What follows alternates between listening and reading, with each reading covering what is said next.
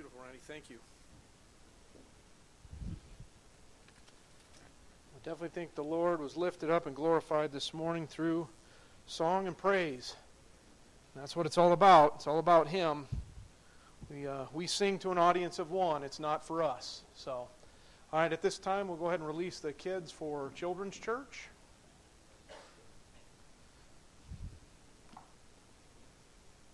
And again, this morning, uh, I don't know if everybody, uh, there is a handout again for this morning's message. If you're here this morning and you didn't get a handout that you'd like to have one, just lift your hand in the air. We'll get you, okay, there's a couple here. Uh, get you a handout this morning for this morning's message. Uh, this morning's message is titled Be Strong and Do It. Uh, I kind of mentioned, uh, if you were here Last Sunday for the afternoon service, we kind of talked about some things uh, as the new pastor of this church and uh, excited to be here and, and wanting to work. I, I mentioned that uh, a couple messages that I'd be looking at uh, congregation's role in, in, the church as well as the pastor's role in the church. And so this morning I kind of want to look at the congregation's role, and next week we'll be looking at, uh, you know, spot on uh, the man behind the pulpit uh, the under shepherd. And so um, that's kind of where I feel the Lord leading as we get this going. Uh, that we understand that we are the church. It is our responsibility. Uh, it's not just the pastor's responsibility, but it's our responsibility to get the gospel to a lost world. And our responsibility is Stevensville, the Bitterroot Valley. That's our focus. Uh, it doesn't mean you can't witness to somebody who's passing through. It doesn't mean you can't, oh, you're from California, I'm not going to talk to you. No. Uh, we want to see all people saved, you know. Uh, family, friends, strangers. Uh, our burden should be for uh, the souls of men and of all mankind. So that's where our focus is. So this morning, you want to turn your Bibles to 1 Chronicles chapter 28. That's where our text will be this morning. 1 Chronicles chapter 28.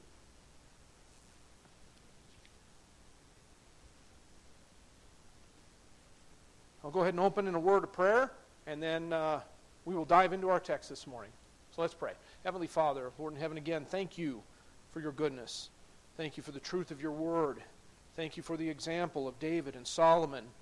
As we get into this text this morning in First Chronicles, and Father, we learn uh,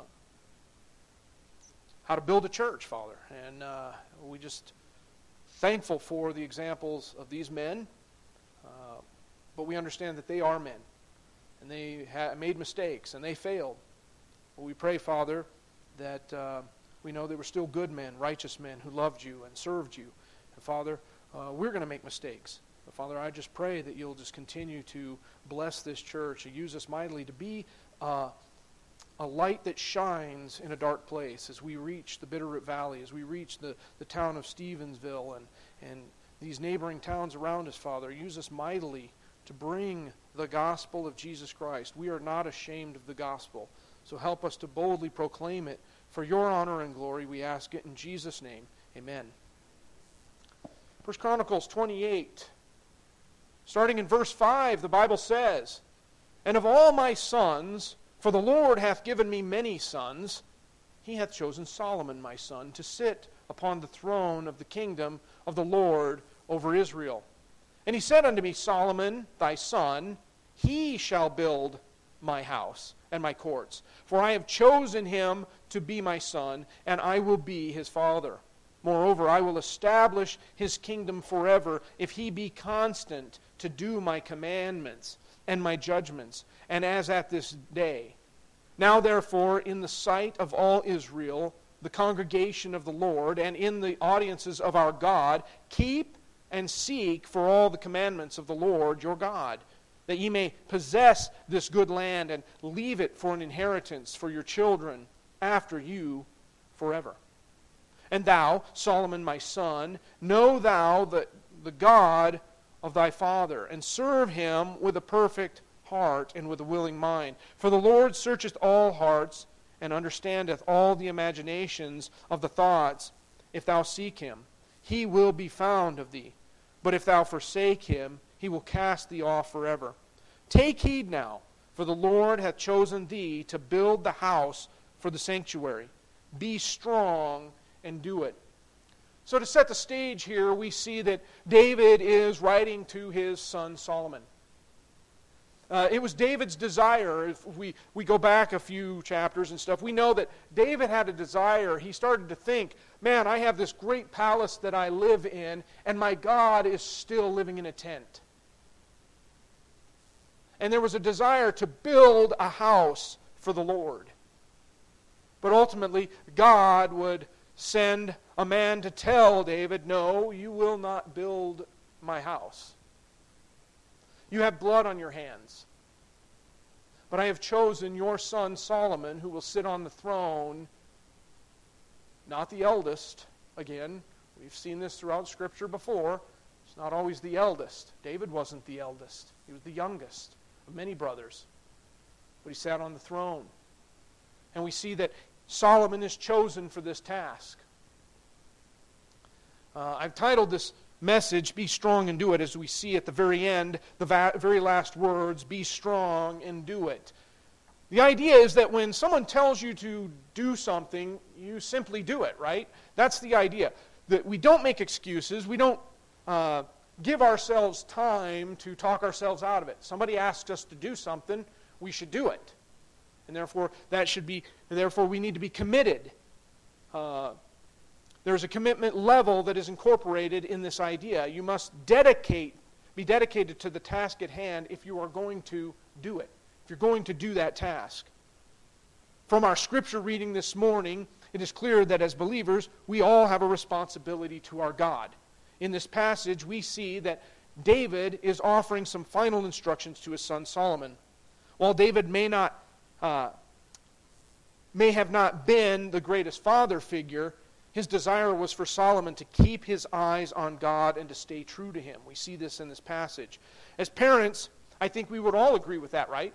As parents, it is our desire for our children to come up and follow behind us, uh, to, to, uh, to follow God if, if we are believers, and therefore we need to set an example. It's our desire for kids to have a good life and to remain dedicated to God so that they, uh, they can have that good life and they so that they see this in our lives and then we are giving them a solid foundation upon which to start their own life and make sure that uh, they do not when they do leave home that they don't leave jesus out. That's a problem with a lot of families today. Kids are walking away from church. Kids are walking away from jesus christ. They're trusting in their parents salvation. There, uh, or, or, you know, what kind of example have we been? We do not want our children to leave home and to leave Jesus out. Adolf Menzel created a painting titled Frederick the Great's Address to His Generals Before the Battle of Leuthen. Long title. But this historical piece depicts Frederick's speech to his generals in December of 1757 during the Seven Years' War before their famous battle in Silesia against the Austrians. Menzel worked on it from 1859 to 1861, but he never finished it. See, the monumental painting contains the background and the generals standing in a semicircle around Frederick the Great. But the main figure, Frederick the Great, was left blank. It's kind of drawn in. I went and looked at that picture, and you can kind of see the draw in, in where he's supposed to be standing, but he's not there. It's blank. Menzel's famous painting is a picture of our lives, today, many of lives today. The background of career, interest, pursuits, and achievement is complete. The faces of significant people like family, friends, and colleagues surround, but the central and most important figure is left incomplete Jesus Christ. Jesus Christ has been given a name that is above all others and rightly deserves to be the focal point of our lives. Likewise, the centrality of Christ is, uh, in life is the greatest need of every person. May we never foolishly allow him to be a blank figure in our crowded lives. And that's what our subject is this morning is dedication to God. That's the congregation's responsibility, to be dedicated to God. So this morning, my question to you is how dedicated are you to God and His purpose for your life? How dedicated are you to God and His purpose for your life. Our passage provides three stipulations this morning that show us if you are truly dedicated to God. And the first stipulation to show if you're dedicated, truly dedicated to God, is that you will shape the church. Shape the church, otherwise, otherwise known as building his house. We could also say building his house here. We see this in verses 5 and 6. verse 5 it says, And all my sons, for the Lord hath given me many sons, he hath chosen Solomon, my son, to sit upon the throne of the kingdom of the Lord over Israel. And he said unto me, Solomon, thy son, he shall build my house and my courts. For I have chosen him to be my son, and I will be his father. With, when it comes to shaping the church, I want you to see, first and foremost, that we are chosen for a task. We see here right off the bat that Solomon is chosen for a task. David's not going to build the house. God doesn't want him to do it, he wants Solomon. Solomon is given the task of building God's house. We too, I want you to see, as a congregation, we too, as Christians, as believers, we are chosen by God for a task. Second, or 1 Peter 2, verse 9 says, But ye are a chosen generation, a royal priesthood, and holy nation, a peculiar people, that ye should show forth the praises of him who hath called you out of darkness into his marvelous light. The, the, the, Peter is quoting from the Old Testament. Because the nation of Israel was told the same thing that they were a chosen generation. The nation of Israel was chosen for a specific task. They were chosen to tell the world. What happened was Israel got they got prideful and God became their God. God didn't choose them because he was their God. He chose them to tell the world that he was all of their God. He was the only God. And that one day a Savior would come to save them from their sins. One day there would be a final blood sacrifice. That's what they were chosen for. We too are chosen generation, a royal priesthood. We represent Jesus Christ. Therefore, we should look like Jesus Christ in the world. We should be telling people about Jesus Christ. It's not about Jim Patzer. It's about Jesus Christ. John 15, verse 16 adds, Ye have not chosen me, but I have chosen you, and ordained you that ye should go and bring forth fruit, and that your fruit should remain, that whatsoever ye shall ask of, my fa- of the Father in my name, he may give it to you. See, we are chosen by God for a specific task. Christians are chosen. It, it does not mean there's an elect. Don't, don't get me wrong. There, there is no elect people that are chosen to be saved and chosen to go to hell. No, no, no. Christians, people who accept Jesus as their Lord and Savior, you are now chosen for a specific task. We do not get saved to punch our ticket and go to heaven. That's a benefit. We get saved to get busy serving God and stop serving self. Because we realize there's someone more important than ourselves to be represented here. But not only are you chosen for a task, but there must be dedication to the task. How dedicated are you to building God's house? See, Jesus loves the church. Do you? Do you? Ephesians 5, verse 25 says, Husbands, love your wives, even as Christ also loved the church and gave himself for it. The church is not this building, people. We are the church. Jesus didn't die for this building. He did not die for Galilee Baptist Church, for Temple Baptist Church. He died for the people in Galilee Baptist Church and the people in Temple Baptist Church. He died for the people that are not in Galilee Baptist Church and not in Temple Baptist Church but are sitting in a bar right now or sitting in a restaurant that are not here, that are sleeping in. He died for them too.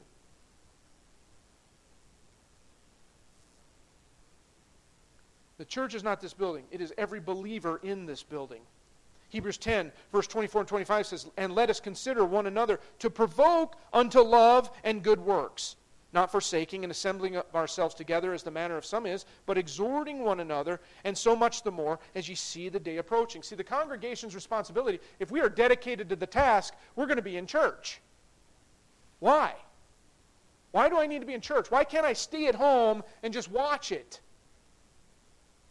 You got live stream. It's cold this morning. I can sit in my pajamas, eat breakfast, and watch you preach. This isn't entertainment, people. We have a job to do. We need to be in this church to exhort one another. What's it say there? And let us consider one another to provoke. Well, doesn't the Bible say, uh, fathers, provoke not your children to anger? Absolutely. That's a negative provoke. This is a positive provoke. We're provoking one another to love and to good works. What is that? We're provoking one another to love the lost souls of men and to get out there and start telling people about Jesus Christ. That's the works we do. Works doesn't produce salvation, salvation produces works. If you're saved, you need to get busy. We should be working as a team to reach the lost and build a church. I want to see a great picture. Uh, the best illustration I can give you. The Bible is our best illustration, right? In Mark chapter 2, verses 1 through 5 we see a great illustration of building a church. And again, he entered into Capernaum after some days, and it was noised that he, now I want you to understand, this is Jesus Christ. And again, he, Jesus Christ, entered into Capernaum after some days, and it was noised that he, Jesus Christ, was in the house. And straightway many were gathered together, insomuch that there was no room to receive them, no, not so much as about the door. And he, Jesus Christ, preached the word unto them. And they come unto him, bringing one sick of the palsy, which was born of four. And when they could not come nigh unto him for the press, they uncovered the roof where he was, and when they had broken it up, they let down the bed wherein the sick of the palsy lay. When Jesus saw their faith, he said unto the sick of the palsy, Son, thy sins are forgiven thee.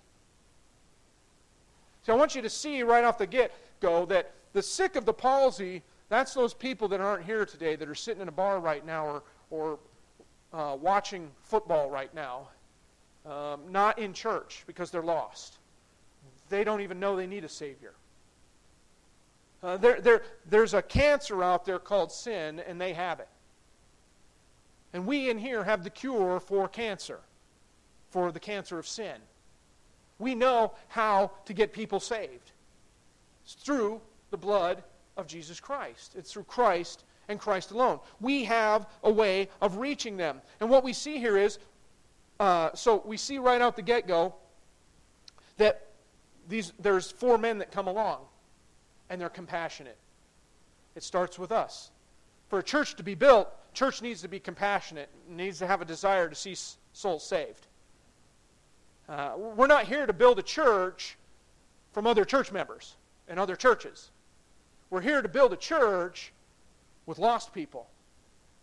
We want to get them saved, baptized, and discipled, and growing. And then they too will go out and tell people about Jesus Christ. So it starts with compassion, but it also means we have to work together. What happens is these four men see this guy sick of the palsy, they have compassion upon them. And the four of them work together to pick him up from his bed and they bore him to where the Word of God was being preached, where Jesus himself is preaching the Word of God. Now, the problem that I would love to run into, that of course I understand Jesus has it, but we don't have it here at this time, is it's not hard for people to get through our doors right now. But I would love for one day people having to sit outside right now because there's not enough room in here. I would love for one day that maybe we have to put a TV over in the fellowship hall so people can see the message because there's not enough room in here. And that's what's happening. Jesus is so overcrowded with men. These guys are trying to get a lost person to Jesus Christ, a, a person who needs to be healed.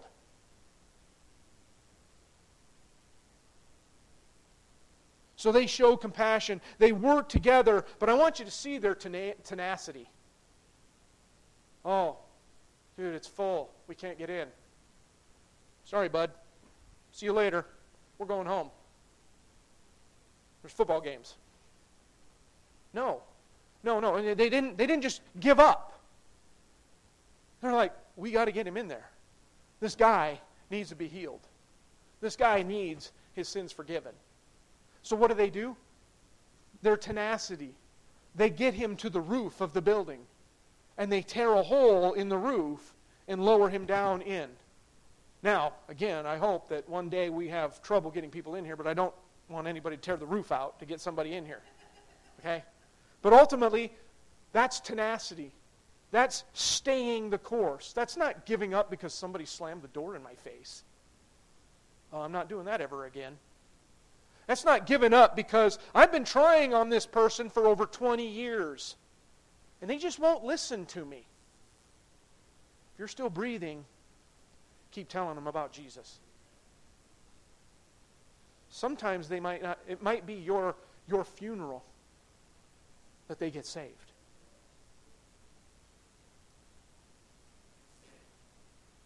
But I want you to see, they, that's a great picture.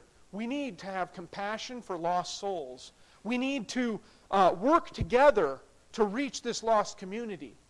Going out in fours, maybe, and, and, and that's, that's how we did it at, in Lancaster. My wife and I would go with the Youngrens, uh, Ben and, and Jane. And Ben and Jane would go down one side of the road. We had our kids with us too, but Ben and Jane would go down one side and we'd go down the other. We went out in a group of four and we were knocking doors and reaching people with the gospel, inviting them to church. We did more inviting to church than, than really telling people the gospel at their doorstep. But I did get the opportunity to, to tell one person. My son and, and Ben's son Grady led two men to Christ at their doorstep.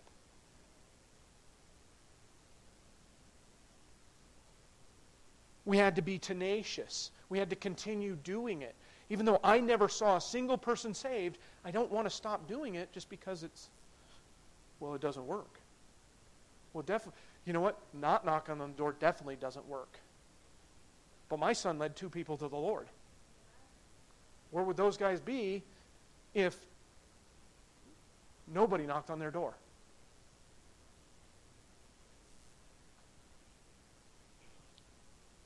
We need to be tenacious. We need, we need, we need to have compassion for souls. Uh, we need to work together. We need to be tenacious about it to build the church, to build this church for God. I want you to be able to say, This is my church. My goal is to hear people say this This is my church. It is composed of people just like me. It will be friendly if I am friendly. It will do a great work if I work. It will make generous gifts to many causes if I am generous. It will bring others into the fellowship if I bring them into the fellowship. Its seats will be filled if I fill them. It will be a church of loyalty and love, of faith and service, if I, who make it what it is, am filled with these. Therefore, with God's help, I dedicate myself to the task of being all these things I want my church to be. We are called to shape the church. Who are you dedicated to? Uh, or are you dedicated to shaping your church? Our second stipulation is found in verses 7 and 8. in verse 7 and 8, it says, Moreover, I will establish his kingdom forever, if he be constant to do my commandments and my judgments, as at this day. Now, therefore, in the sight of all Israel, the congregation of the Lord, and in the audience of our God, keep and seek for all the commandments of the Lord your God, that ye may possess this good land and leave it for an inheritance for your children after you forever. I want you to see that we are to seek and keep his commandments. Seek and keep his commandments. It starts first and foremost, I realize he says keep and seek, but first foremost, we have to, to, to keep commandments, we need to know what they are. So we need to be seeking them. How well are you seeking God's commandments? How important is the Word of God to you? You can't know God's commandments unless you read where they are, and they only exist in the Word of God. If you're going to sit at home and wait for God to speak to you audibly, you're going to be sitting for a long time. God speaks to us through His Word.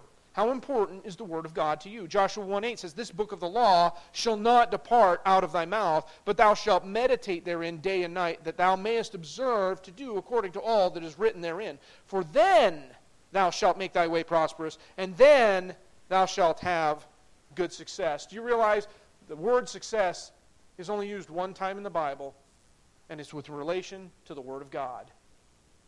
No, oh, if I read my Bible, Man, that sounds like a Joel Osteen message. Uh, man, if I read my Bible, I'm going to have good success and I'm going to be rich. No. No, that's what some people want to teach you, but that's not what that says.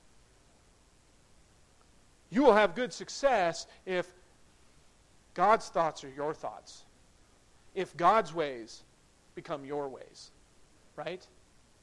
Then you'll have good success. Doesn't mean you're going to be rich. I dare say Paul was not a wealthy man. He built, he made tents as a missionary, traveling the world. He was a tent maker. A lot of people walked away from wealth to serve Jesus Christ. But the true success is what are you laying up for eternity rather than what you're laying up for here? Because you can't take your wealth with you. But the idea is if you want to have good success, if you want to be prosperous, you need to be in the Word of God. You need to, this, the Word of God needs to be reverenced. There has to be a reverence for the Word of God. You should be in awe. This is not a book, this is the Word of God I'm holding in my hands.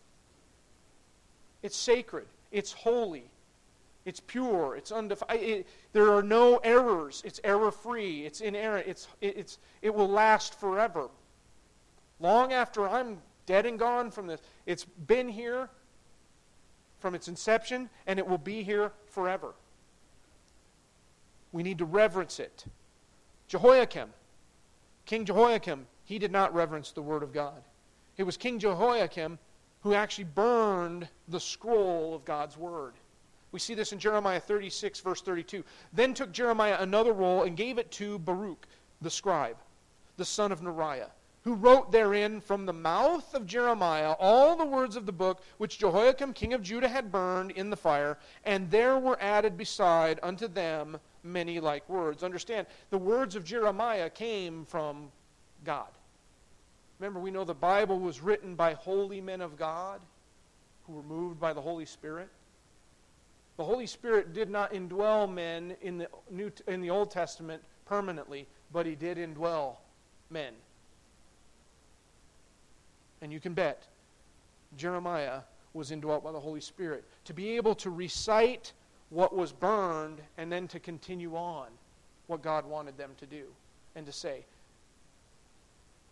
Jehoiakim burnt the Word of God thinking he could get rid of it. I don't like that. And, and, and isn't that how we act as Christians? Do you realize that if you do not read your Bible, if, if this just all you get is what you get when you come here and this sits on your shelf all week, you might as well burn it. You need to be in the Word of God, and you need to be in the Word of God daily. Uh, isn't that what our, our, you know, this book of the law shall not depart out of thy mouth, but thou shalt meditate therein day and night?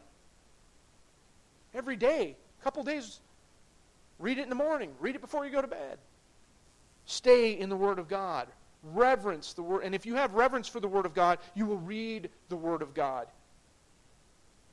2 Timothy 2.15 says, Study to show thyself approved unto God, a workman that needeth not to be ashamed, rightly dividing the word of truth. It's not just reading it, it's also studying it. Oh, I don't understand that. Well, I guess I'll wait until the pastor preaches on it one day. No. Ask questions, dig into it.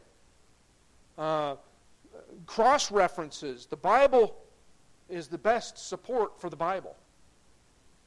There are commentaries, but be careful what commentaries you use. But study to show thyself approved, getting into it. So you, this is how we seek. We, we get into the Word of God and we study it. We start to seek His commandments, what He wants for us. Now, once you find them, now you got to keep them.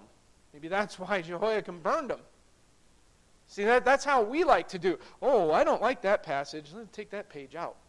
Right? If it's not in there, I don't have to do it. Be strong and do it. We need to keep his commandments. James 1:22 says, "But be doers of the word, not hearers only, deceiving your own selves." What is James saying there? He's like, you need to be a doer. Remember, James is the one that contradict or that, that, that people say is contradictory because, oh, he says salvation is by works. No, that's not what James says. James says salvation produces works.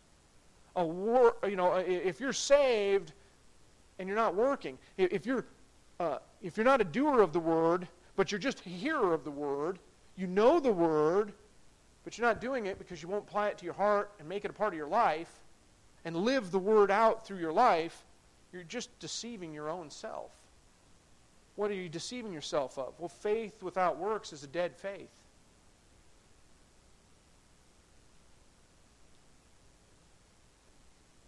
Faith without works is a dead faith. Does, does it mean that, uh, oh, I, I trusted Christ? Did I? It doesn't mean a person loses their salvation. It may mean they never were saved. Just because somebody uh, says a prayer does not mean because they prayed the sinner's prayer that they're saved. Because ultimately, remember, there must be a change in your lifestyle. God says you come in uh, an old creature, but you leave a new creature. Therefore, salvation produces works. We get to work, and, and, therefore we start doing what God wants us to do. Be strong and do it. Keep my commandments. Go ye, therefore, into all the world and preach the gospel to every creature. That's a commandment of God. Are you doing it? Obey the word of God. The Bible says in John 14, verse 15, if you love me, keep my commandments. Do you love Jesus Christ? Are you, oh, I love Jesus. I just don't want to do everything he tells me to do. You know, uh, we as parents try this on our kids all the time. If you really love me, you'll do what I tell you to do. Right? And we're knuckleheads. We don't do it all the time. But God's just trying to say, if you love me, keep my commandments. He, he goes on to add in John 14, verse 20, He that hath my commandments and keepeth them, he it is that loveth me, and he that loveth me shall be loved of my Father, and I will love him and will manifest myself in him. All right? So if you have his commandments, keep them. You know his commandments, you sought them out, you keep them. And if you do that, it shows our love for God for Jesus Christ. And when we do that, then Jesus will manifest himself to us. He will show himself to us. See, if you're doing what you're supposed to be doing, you've often heard me uh, when, I, when I pray, I, I tell God, get me out of the way. I want people to see Jesus when I'm up here, not me. I want people to hear Jesus, not me. Okay? And therefore, if I'm doing, keeping, and seeking his commandments, that's what you should see. Because Jesus is manifesting himself in me. I, I, I should look in the mirror and see that I'm walking close to Jesus Christ. He will manifest himself. We study to know what God wants, then God says, do it. When we do it, we demonstrate our love for God, and thus we receive blessings, right? We receive blessings.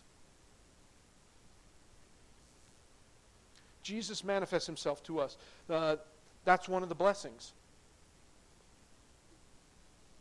Uh, this could allude to another way that he manifests himself to us. What happens when we get saved? When we trust Jesus as our Lord and Savior, we are immediately indwelt with the Holy Spirit.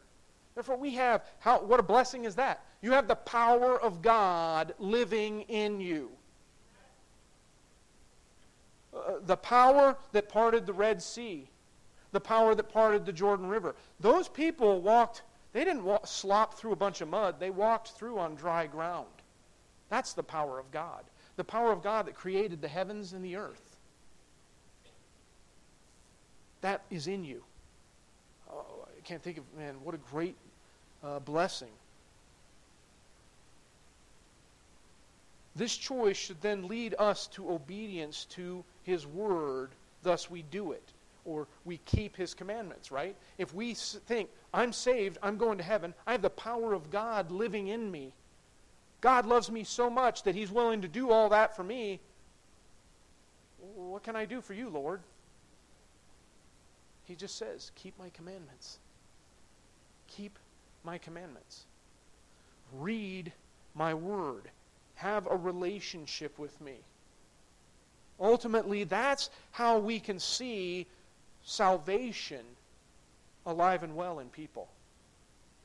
I often tell people just because, like I said, just because somebody walks through that back door carrying a Bible and sits down in a pew and listens to a message doesn't make them a Christian.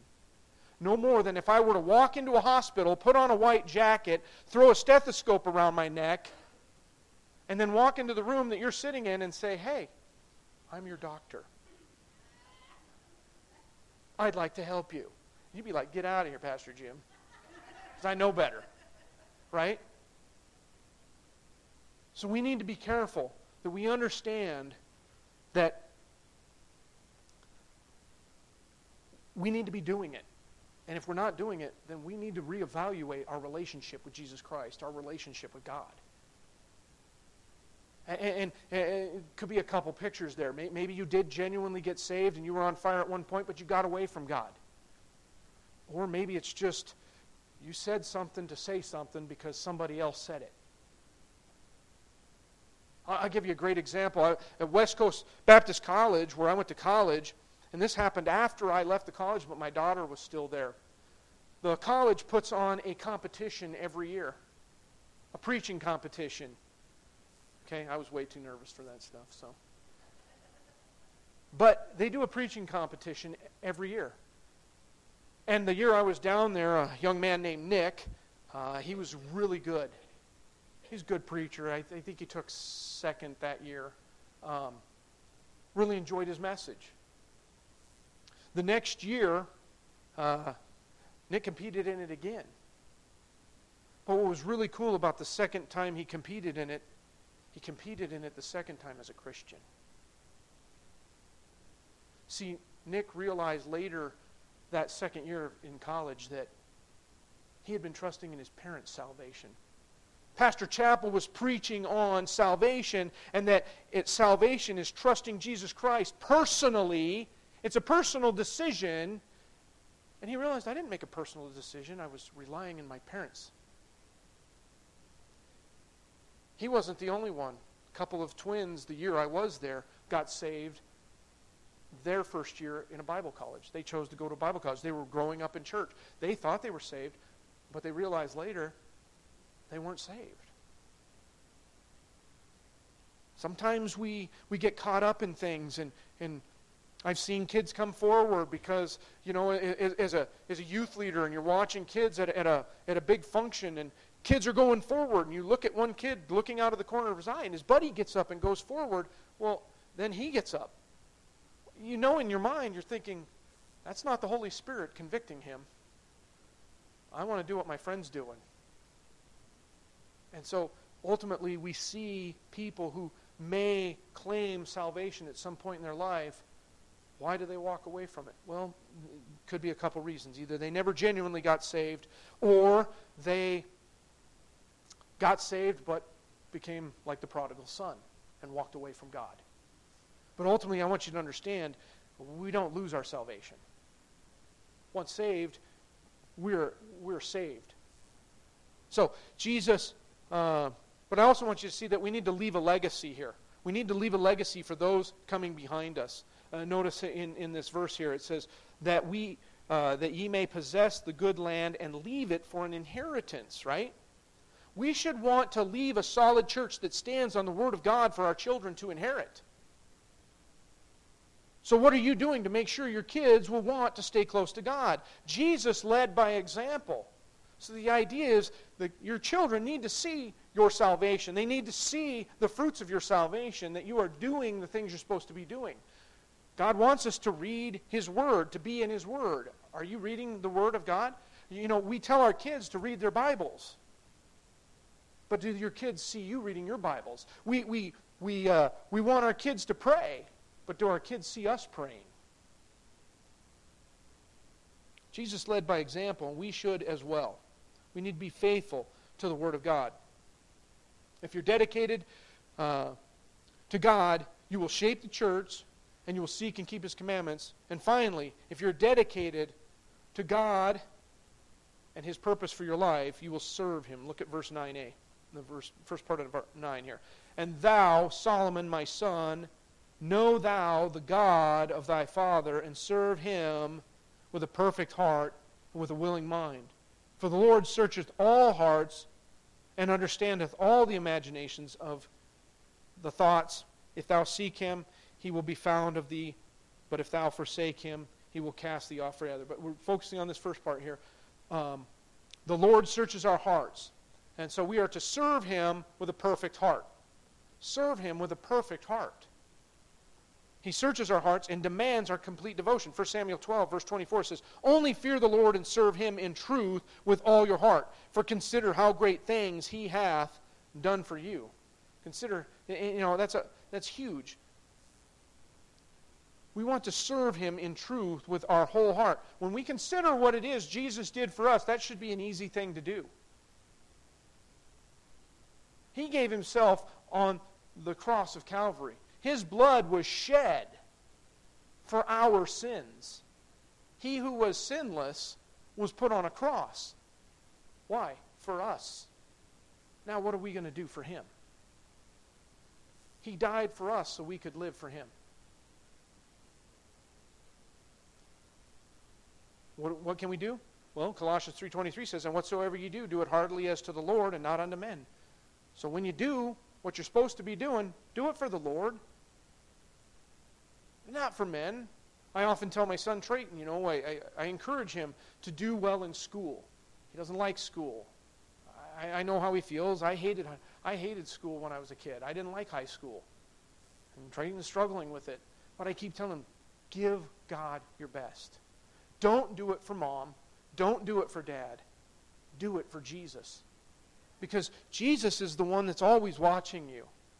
Oh, mom and dad are off to the store. Well, mom and dad are off to the store. I think I'll, uh, I'll just go downstairs and watch some TV for a little while, and, and then I'll go back up and work on some school for a while. Make it look like I'm doing something. We always see that when the cat's away, the mice will play. But if we, if we do it for Jesus, Jesus is always there. He never leaves us nor forsakes us. He's always standing there looking over your shoulder. So when you're down there watching that TV Trayton, just remember. It's time to get back upstairs. Get, get focused on school. Do it for Him. In our jobs, are we working and giving God our best in our jobs? Oh, the boss is gone for a while. I'm going to sit back and relax a little bit, man. He's been pushing me awfully hard this week. I'm just going to take it easy. I'm, I realize I'm, we're, we're all way behind, but man, he's just pushing too hard. If we do it for the Lord Jesus, we're going to do an honest day's work for an honest day's pay. So, who you, what is your motive for serving? What is your motive for serving? Is it to do it for God or is it to please men? Are, are, do you like to, to get involved in ministry because people are watching and ah, this is yeah, they think this is great of me to do this? Or do you do it because you want to serve your Lord and Savior? David warned Solomon not to try and hide anything from God as he sees all and knows all. Proverbs 15:3 says, "The eyes of the Lord are in every place, beholding the evil and the good." There it is, Trayton. The eyes of the Lord are in every place beholding you doing your homework or watching TV. He sees what we're doing all the time. So we need to we need to go in it with a perfect heart. We need to serve God with a perfect heart, doing the right thing, but with also with a willing mind. with a willing mind. There are many places one can serve God, but you must be willing to serve. You must be willing to serve. There are two kinds of people in every church those willing to serve and those willing to let them. The question is, which one are you? Like the man who thought he had the mind to serve as an usher. This young man decided he wanted to be an usher. He got the training to be an usher, and this mor- that one that first morning he's finally ready to do it. This friendly new usher greeted this lady at the door, and he says, "Ma'am, may I help you in?" And she he takes her by the arm and helps her into the front doors of the church. And he says, Ma'am, where would you like to sit this morning? And she says, Well, son, I'd really like to sit in the front row. Oh, no, ma'am, you, you, you don't want to sit in the front row. No, no, you, you don't understand. Uh, our preacher, he's really a boring preacher. You don't want to sit in the front row. And with a look of shock on that woman's face, she said, Son, do you know who I am? And he said, Ma'am, I, I don't. Well, I'm the preacher's mother. And he looked at her and he said, Well, ma'am, do you know who I am? And she said, No. And he said, Good. And he left. So, the idea is that we can all serve somewhere, right? We can't all, one of us can't do everything, but one of us can do something, right? Each of us can do something. Again, we must serve God with both a perfect heart and a willing mind. Can you be like David and come boldly to the throne of grace, stating, like Psalm 139, verse 23, Search me, O God, and know my heart. Try me and know my thoughts. See, David learned this the hard way when Samuel confronted him about his sin. Oh, search me, O God, know my heart. Try me and know my thoughts. And Nathan says, hmm, Thou art the man.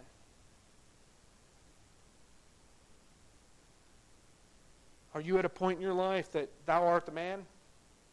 That maybe you need to take care of some things in your heart so that you can actually serve him with a pure heart and with a willing mind?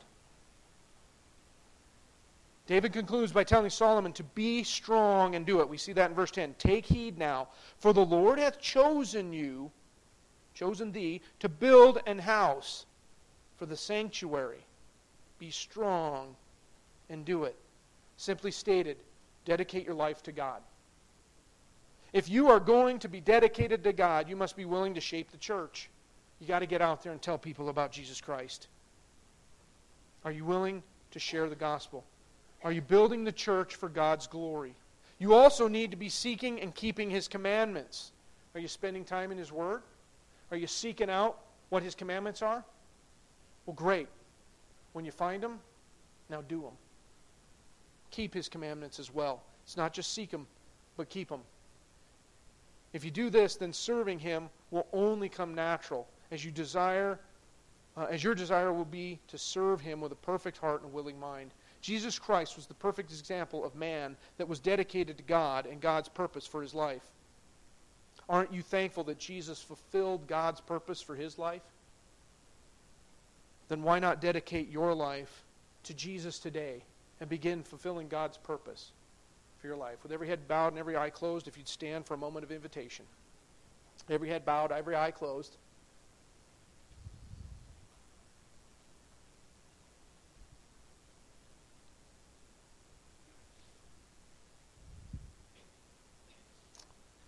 If you're here this morning and you've never trusted Jesus as your Lord and Savior, if that's you this morning, you know that there's only one way of salvation. It's through Christ and Christ alone. We sang about it. We've talked about it this morning. If you're here this morning and you've never trusted Jesus as your Lord and Savior, with every head bowed, every eye closed, no, no looking around. I don't want anybody to be embarrassed.